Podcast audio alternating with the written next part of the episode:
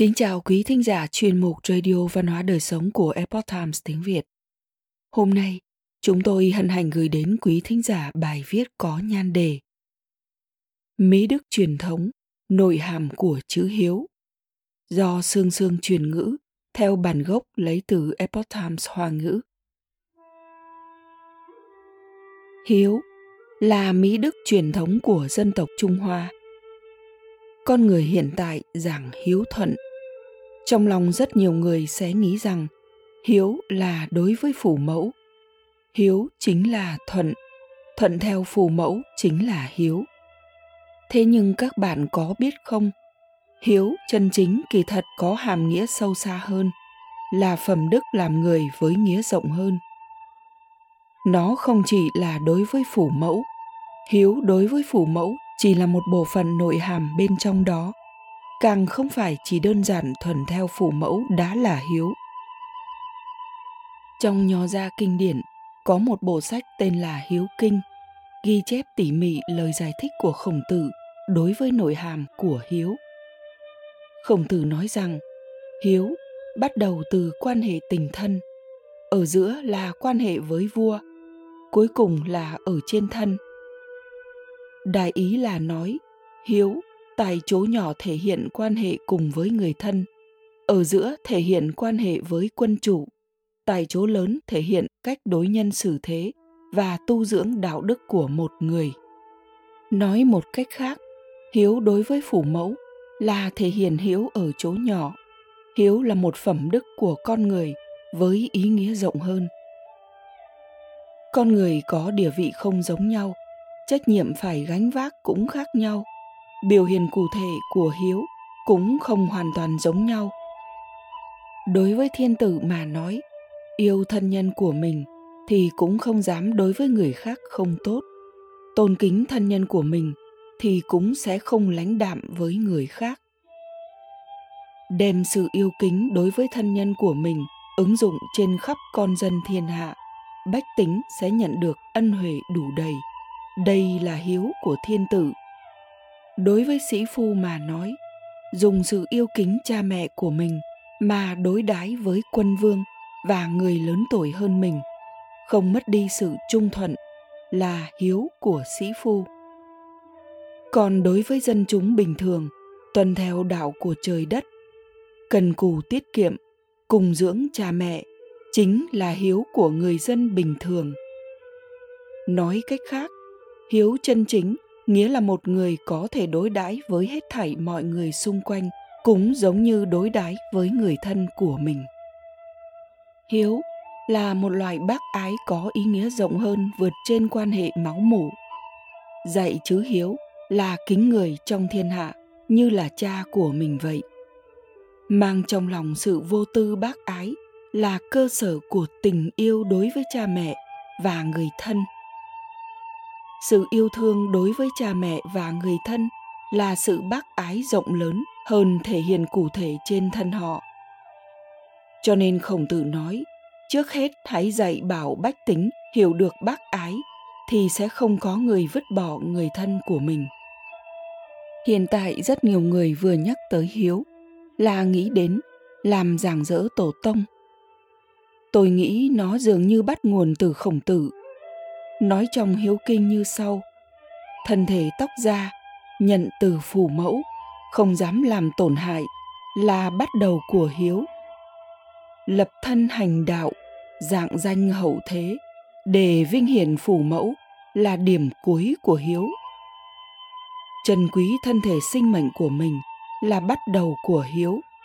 Tu thân tuân theo đạo nghĩa, dạng danh hậu thế, làm phủ mẫu được vinh hiển là cực điểm cuối cùng của hiếu. Thế nhưng mọi người chỉ thấy dạng danh hậu thế lại coi nhẹ lập thân hành đạo. Phải biết, lập thân hành đạo ở phía trước, dạng danh hậu thế ở phía sau. Khi mức độ đạo đức của nhân loại phổ biến tương đối cao, người dạng danh hậu thế đều là bậc sĩ có đức. Dạng danh hậu thế là kết quả tất nhiên của lập thân hành đạo, chứ không phải mục đích làm người. Hiếu, thông qua lập thân hành đạo mà đạt tới. Khi đạo đức con người bắt đầu trượt xuống, dạng danh hậu thế biến thành mục đích. Thế là con người liền không từ thủ đoạn nào để leo lên trên.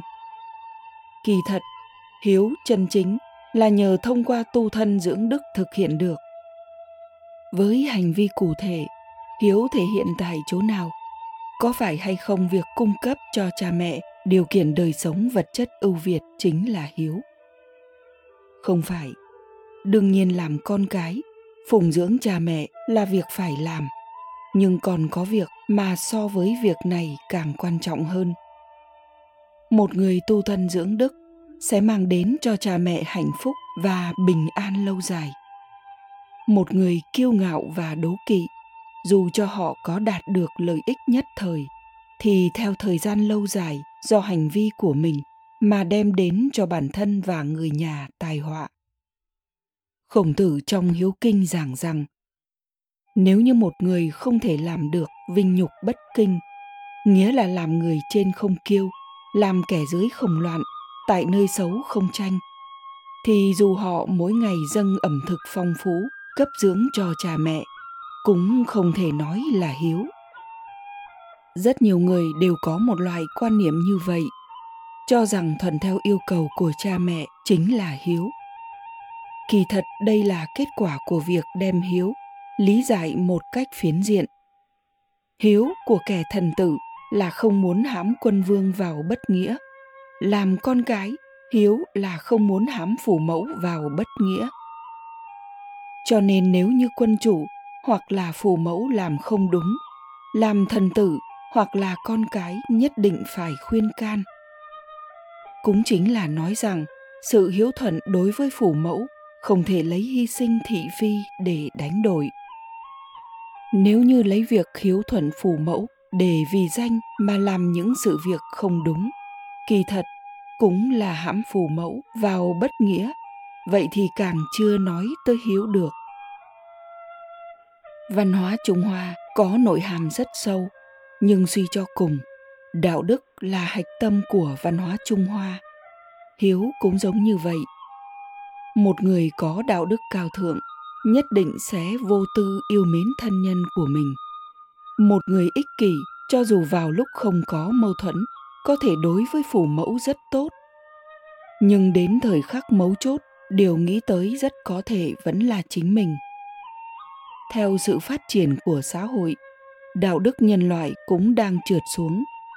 Hàm nghĩa của hiếu dần dần bị bẻ cong, trở nên nhỏ hẹp và bề mặt hóa. Kỳ thật, khi con người trong xã hội có thể vì cái tình đối với người thân mà không có việc xấu gì không làm, thì xã hội này đã rất là nguy hiểm. Quý thính giả thân mến chuyên mục radio văn hóa đời sống của epoch times tiếng việt đến đây là hết để đọc các bài viết khác của chúng tôi quý vị có thể truy cập vào trang web e itviet com Cảm ơn quý vị đã lắng nghe, quan tâm và đăng ký kênh. Xin chào tạm biệt và hẹn gặp lại quý vị trong chương trình lần sau. Kính chúc mọi điều bình an và tốt lành tới quý vị cùng người thân.